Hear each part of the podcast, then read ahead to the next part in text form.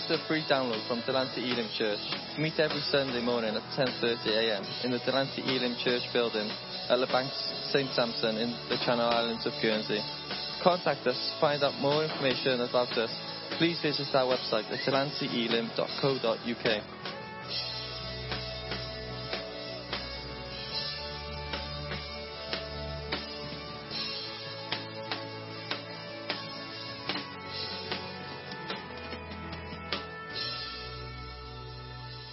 There's a lot of references that say that that um, when God says "fear not," He says "fear not" 365 times, and some references are made to the fact that um, the 365 is God saying there's one for every day. In fact, that's not true.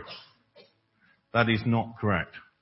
That actually, that uh, connotation, if you like, that fact or misfact is a Wikipedia type fact where people have added it and it actually came from a film. That's where it came from. I'm not going to try and this morning to put an exact number on how many fears there are in the Bible. I'm going to just say to you that there are lots. But there are more than 500 in, in total. Um, that reference to fear not, the 365, interestingly, uh, made reference to 365 references to uh, fear not, but only 27 references to fearing God himself. Again, neither of which are actually true. Um, I think the important thing is to recognize that different Bibles also present words differently. So in fact, there are variances of over a hundred in number in terms of how many times the word will be used in different uh, types of the Bible, different writings of the Bible. So at the end of the day, it is much safer for me to say that it is used lots of times than trying to put a number on it, and that's what I'd like to do this morning. I think the important thing though is that we need to recognize in what context it is being used and why. And what I'm going to refer to this morning is all the different uses of the word fear. I'm not going to get to them all this morning because we'd still be here at two o'clock. But I am going to try and cover some of the important ones. But you, you need to understand that when I talk about the word fear, I'm talking about all the variations of the word fear. So do not be afraid, for example, is still a, a, a, um, a part of fear being afraid is part of fear as well as the word's fear itself. Okay? So when I'm talking about fear, I'm talking about all those different aspects of fear. So, the first one I really want to start with this morning is I want to start with, let's look at the subject of fearing God. Let's look, let's look at the subject of fearing God. It kind of, does anybody else share that, share the view that kind of it's, it's strange when you talk about fearing God because God is love. It's strange when you read about fearing God and it's difficult for us to maybe but get our head around. And I'm going to try and break this down for you to um, help you understand exactly what this was trying to say, rather than it sort of being such such a negative thing in that context. So let's get into some scripture, and if you will follow me, that would be fantastic. Let's have a look at Genesis 42:18 first of all.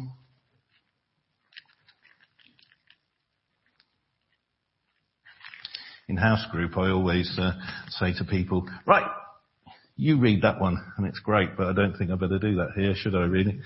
Otherwise we might be all over the place. So, Genesis 42:18 says, Then Joseph said to them the third day, Do this and live, for I fear God. Okay? Joseph wins his brother's trust when he declares he's a God-fearing man.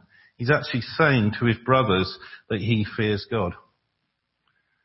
Okay? And he wins their trust because by understanding that Joseph fears God, they trust him. They understand that he understands what God is saying and doing. It was because the midwives feared God that they obeyed him instead of the authorities by sparing the Hebrew babies. The next one I'd like to look at is Exodus 1:17.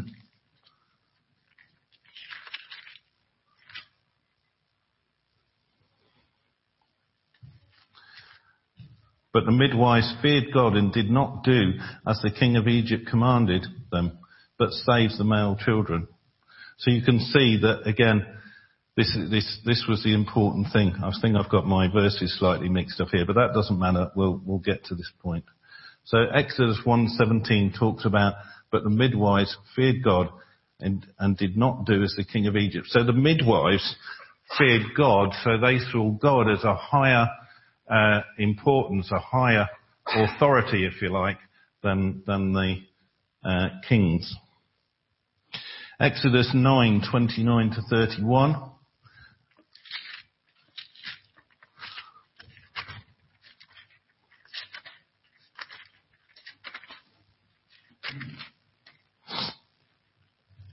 So Moses said to him, as soon as I have gone out of the city, I will spread my hands to the Lord. The thunder will cease and there will be no more hail, that you may know that the earth is the Lord's. But as for you and your servants, I know that you will not yet fear the Lord God. Now the flax and the barley were struck, for the barley was in the head and the flax was in, in the bud.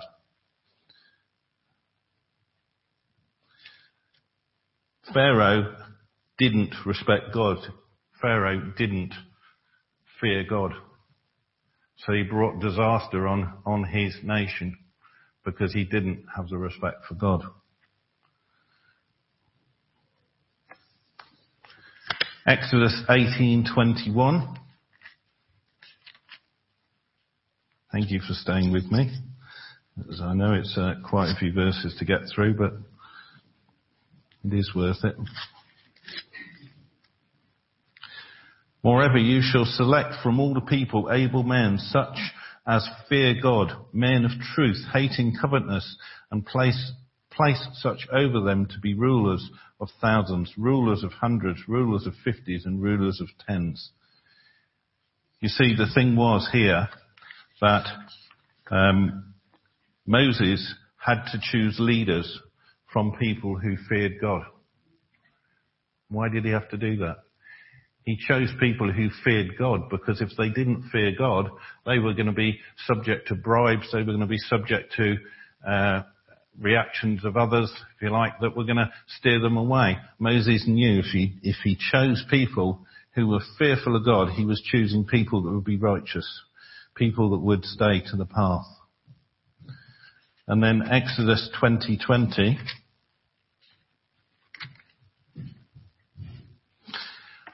And Moses said to the people, do not fear, for God has come to test you, that his fear may be before you, so that you may not sin.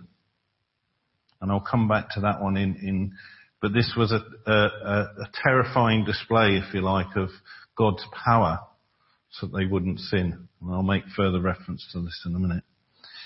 And then finally, we've got one for Laurie. Got one for Laurie. Leviticus 19:14 only saying jokes, it's for, it's for Laurie, but it just struck me announcing his 96th birthday, um, that this was for him. um, 1914. Um, 1914, that's what I said, eh? Yeah. Sorry, 1914 and 32. So 14 is, you shall not curse the deaf, nor put a stumbling block before the blind, but shall Fear your God. I am the Lord. And then 32 says, you shall rise before the grey-headed and honour the presence of an old man and fear your God. I am the Lord. so there you go.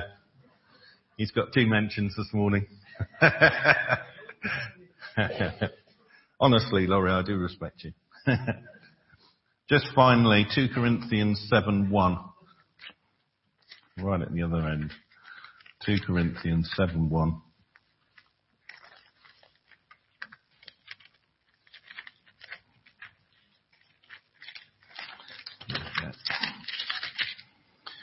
Which says, Therefore, having these promises, beloved, let us cleanse ourselves from all filthiness of the flesh and spirit, perfecting holiness in the fear of God. So all these verses that I've shared with you are the fear of God and they're really just a small flavour. I could go on and on. There are obviously lots and lots of verses talking about the fear of God. Let's try now just to put them into context. Let's see what this is really saying to us because, you know, it, it doesn't ring true when you talk about God wanting us to fear Him, does it? It's difficult to understand. So taking the context of the word, I would assume that most of you would immediately think of uh, something quite negative, like a person, for example, that we had to be fearful of. And we probably think towards something like, say, a bully or somebody that in some way has power over us in, in the context of in our, in our worldly lives. You know, maybe a boss at work that you don't get on with or something like that. I think that's the sort of uh, thing that we uh, draw a comparison with. But that is completely far from the truth of what this word is trying to say. This fear of God. And the real understanding of this word only comes when we start to look at, strangely enough, the Greek and the Hebrew meanings of the word. The Hebrew, um, obviously, both Greek and Hebrew, much like English, there are lots of words which have lots of different meanings, if you like, like where and where and all these sorts of So you've got to sort of look quite deep to get to the real meaning of what was trying, trying to be said. But the Hebrew verb, yare, Y-A-R-E, can mean to fear, to respect, to reverence. And the Hebrew noun, yira, Y-R-I, Y-I-R-A-H, usually refers to the fear of God and is viewed as a positive quality. Okay? This fear acknowledges God's good intentions and what we took in, in Exodus 2020 when we were talking there about this terrifying display of power, but God wasn't trying to uh, knock people down. He was trying to actually say, you know, I am the God of power. Come and be with me. You see the difference. The, the, the fear was a positive thing, not a negative thing. The, the fear is produced by God's word and makes a person receptive to wisdom and knowledge. When you accept that God's word is correct, then you accept his authority. You are uh, not fearful in the, in the sense of being frightened of him, but you're fearful because you accept that his knowledge is correct and yours is not. So you're mindful, you're respectful, if you like, of him. The Greek noun, phobos, can mean reverential fear. So again, taking uh, God's word uh, in a reverence way. Not a mere fear of his power and righteous retribution, but a wholesale dread of displeasing him. So really realizing how seriously we need to take God. You know, sometimes we can be guilty, can't we, of taking God's word lightly and then going straight back to our own, whereas this is saying take God's word and take it seriously. And what's really, really interesting to me as I've studied this is the type of positive, productive fear that Luke describes early on in the New Testament church. It says in Acts 9:31, and you don't need to go there, I'll read it to you. Then the churches throughout all Judea, Galilee and Samaria had peace and were edified and walking in the fear of the Lord in the comfort of the Holy Spirit, they were multiplied. So they respected God. They understood what it meant to fear Him and respect Him. And the churches were multiplying because they were showing Him that respect because they were following his plan. So you can see how that word fear has changed in its context because of understanding what it was really saying. So the word fear is not being used as a threat or really as an order. It is being used as an encouragement to uh, accept God's word, a call to respect Him and not to intentionally displease him. One would suggest that, that when we continually sin, despite knowing the, uh, the word of God, you know, whilst understanding what it means to sin, we are of course, or should of course, be in fear of what that really means. If we're intentionally doing that all the time. But I don't know about you, but I then, in studying this, but that's, that in itself is difficult to understand because, you know, we are going to sin, aren't we? We are in a predisposition to sin. So how do we, how do we kind of avoid it? We respect God. We give, give God respect. We, we put him right up there as our Lord and Savior. But how do we resist this sin? Because we will all sin. And it's difficult to understand and it gets complicated. But we would have that uh, reason, if you like, to fear. But we know that God's the forgiving God, don't we? We know that. And in Psalm 133:4, that again you can turn to if you wish, but I'll read it. If you, Lord, should mark iniquities, O Lord, who could stand? O Lord, who could stand? But there is forgiveness with you, Lord, that you may be feared. And we see that word again, that word fear used again in a slightly different context, but really important. And here is where we have uh, the problem, isn't it? And what can be called a dichotomy, if you like that word. The use of the word fear can become even more complicated to understand when we read 1 John 4:18 perfect love expels all fear. So there we have a difficulty, don't we? Because how can we be fearful of God and yet He's expelling fear? How, how's that work? It becomes complicated. It's clear to me in the previous passage that having a healthy respect for God expressed as fear in this context is a good thing and not to be taken lightly having a healthy respect for God and setting Him on high is being respectful and in this context called fearful. Now when we learn, it is said that we learn best from examples. When we do things physically, we learn them quicker.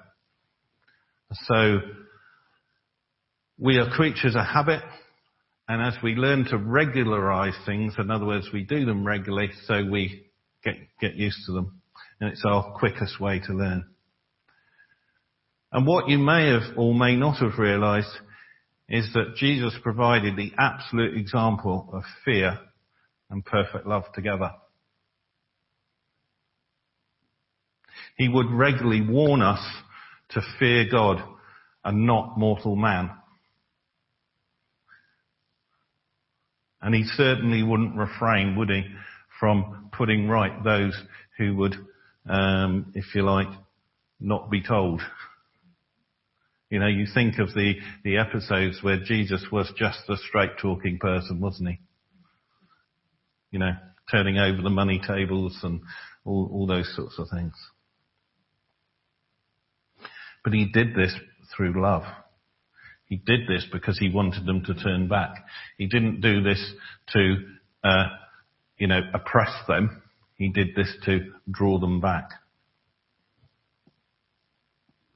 And, and ultimately, Jesus, of course, lived out his very words. There's no greater love than to lay down one's life for one's friends. John 15:13. So Jesus was preaching about the fear of God, telling people about the fear of God, but prepared to lay down his life to make sure that people were saved. People were brought back onto the path. So Jesus, Jesus' is perfect love cast out all fear. And with love like that, there is only one thing left to fear, and that's God. Is that making sense? It's, it's kind of complicated to get your head around, isn't it? This, this differences of the word fear, but believe me, this is, this is absolutely right. Turning our attention then to the other context of the word fear in the Bible, we're going to look at the fear not, which is used far more than what I've just referred to, uh, in, in the, in the fear I suppose that's not really that surprising, is it? We'd like to think that God was trying to send us a, a positive message about our future, and He is. So the Bible is more about your future and, uh, you know, allowing God to have the control than anything else. Again, let's look at some verses and I've done them in, in Bible order to try and make it as simple as possible. So we're going back to Genesis 15.1, if we may.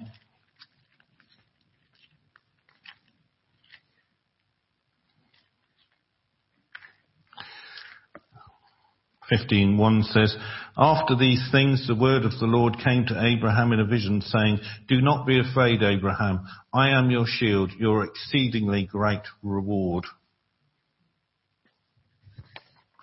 Genesis 26:24.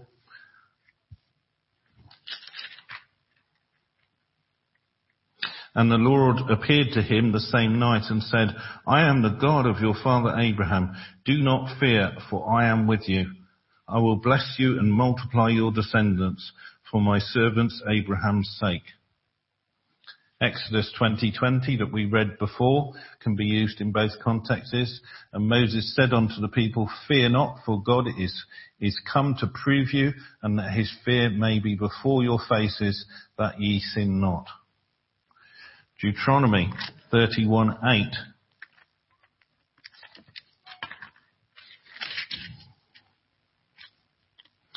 And the Lord, He is the one who goes before you. He will be with you. He will not leave you nor forsake you. Do not fear nor be dismayed. And then finally, um, New Testament, Matthew 10:28.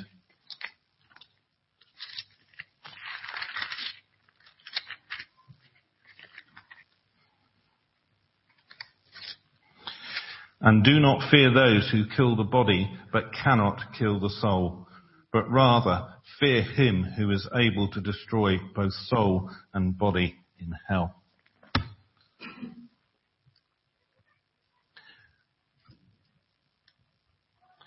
So in this verse and many more one could choose, we can see that is God offering, God is offering the word fear as a positive and telling us not to be fearful. I think that's easier said than done, isn't it? We all, we all must admit surely that a lot of things in life make us fearful.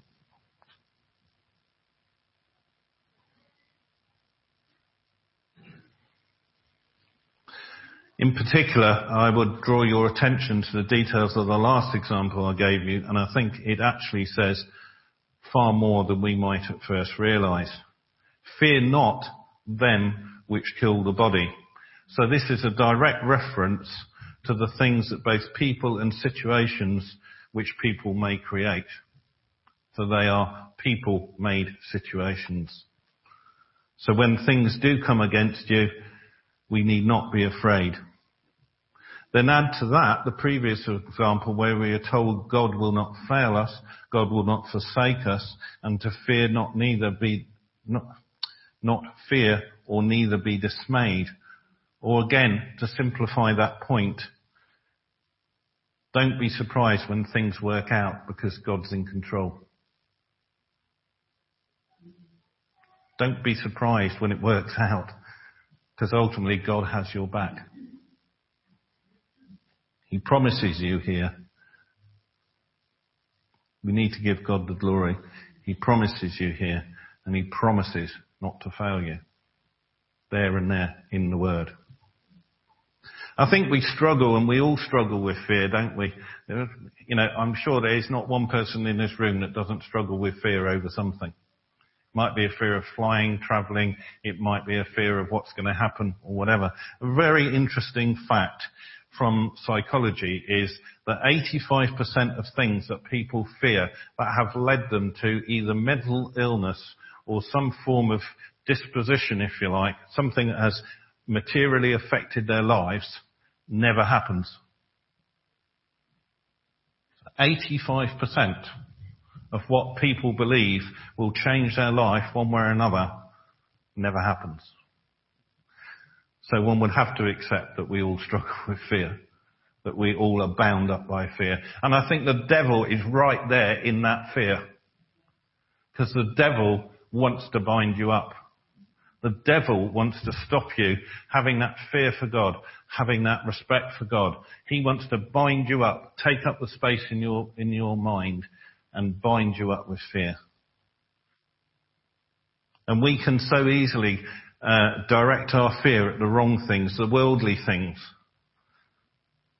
And yet God says in His Word, there and there that we've shared, that He has victory over those things. He's told you.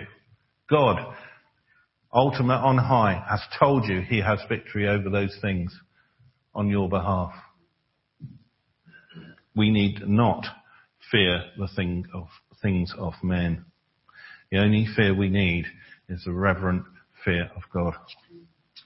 That's the only fear that we need.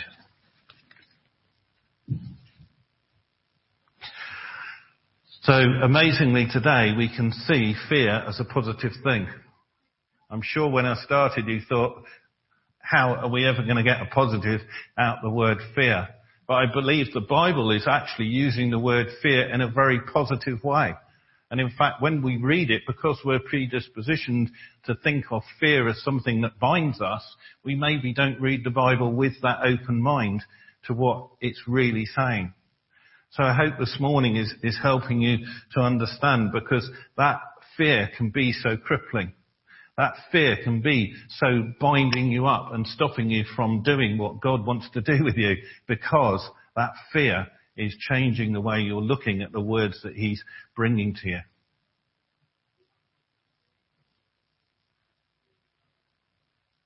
I'd very much like to offer, as I head towards closure, Uh, a final example of the word fear used in the Bible, and it's from Psalm 56.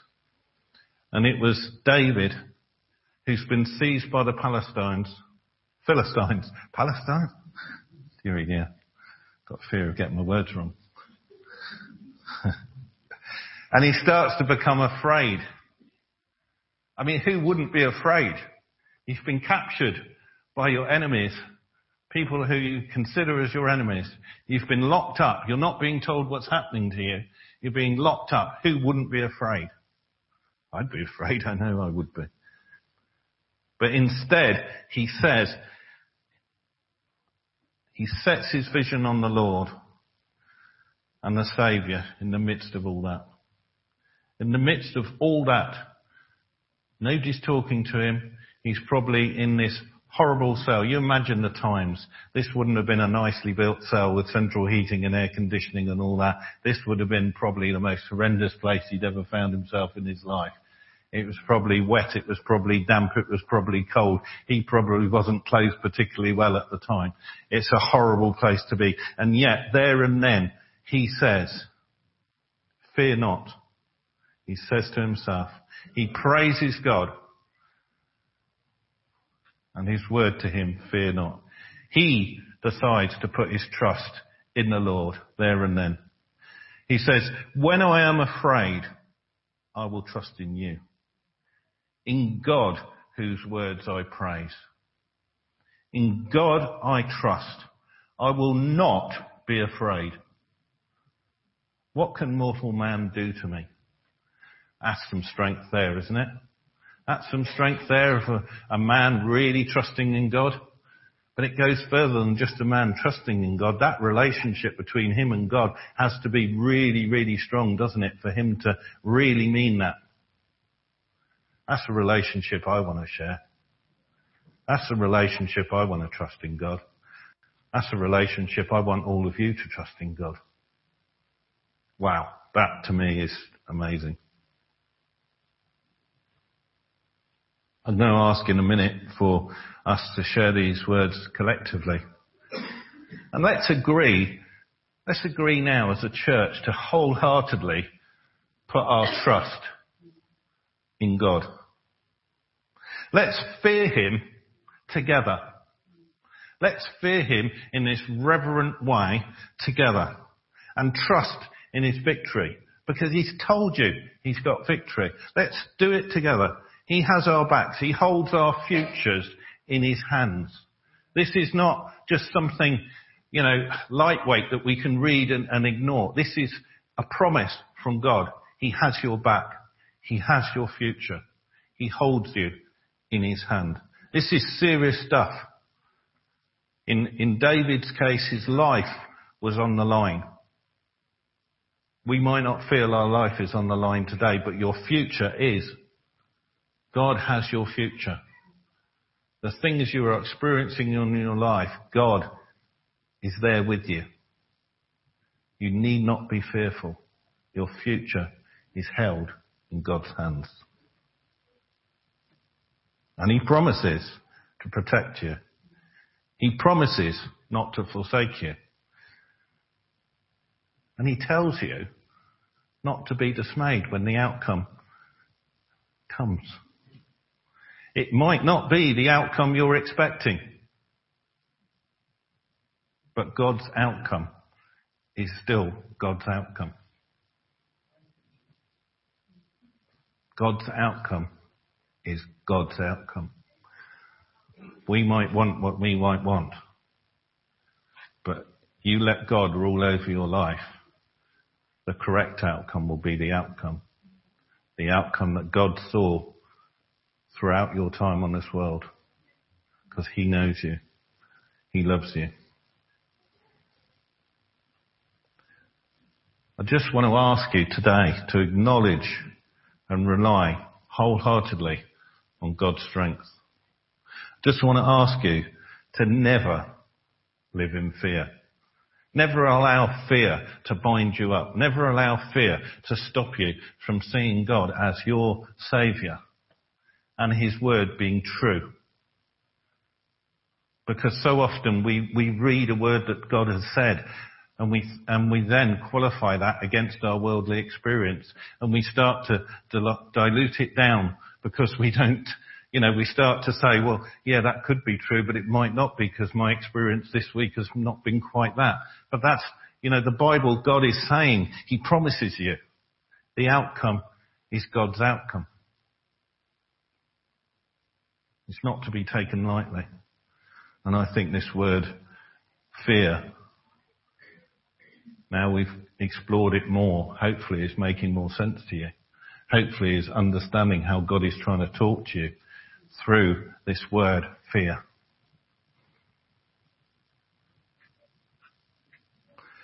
So, as, I, as I've asked Karen if she can go up and uh, just, just play a little bit of background music. As I close, I'd like to just make David's prayer our own. And if you feel this is right for you, I'm not putting any pressure on, on anybody at all. Don't feel any pressure. But I'd like to just offer that prayer as a prayer over all of us. And if you'd stand with me and just share this prayer. If you can't stand, don't worry. There's no pressure at all. But I'd just like to share this prayer with you and over you. If you want to stand, do so now.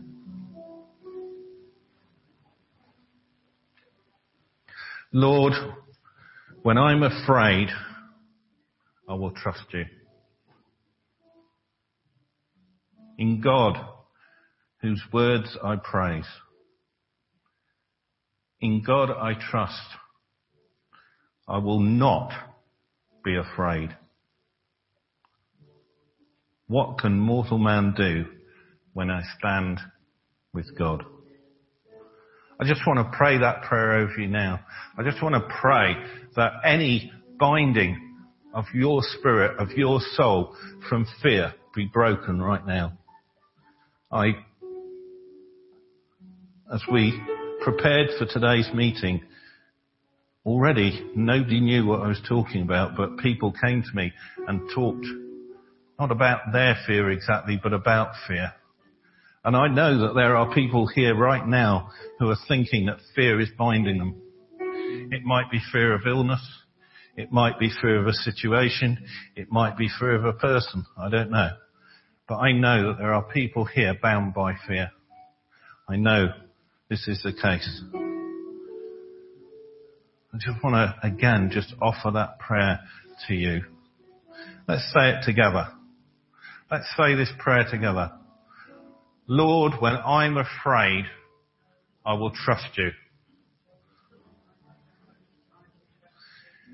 In God, whose word I praise. In God I will trust. I will not be afraid. What can mortal man do to me when I stand with God?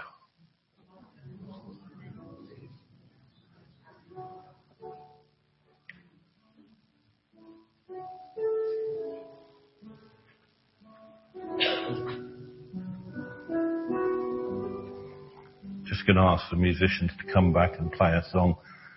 Um,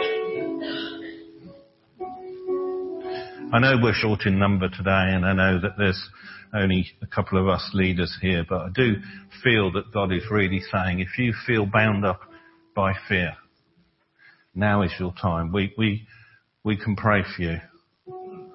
We can pray over you. I really feel today is a time for you to say you will not allow fear to cripple you. You will not allow fear to bind you up. Nothing in this world needs to cripple you from fear because God has your back. God has your victory. God has your future in his hands. If you feel that you need prayer, do, do, do just come out the front or if you can't make it to the front, just raise your hand and we'll come and pray for you. But I don't want anybody to go from here thinking that they need to be fearful. Thank you for listening to this free download from Delancey Elim Church. For more downloads or to contact us, please visit our website at delanceyelim.co.uk.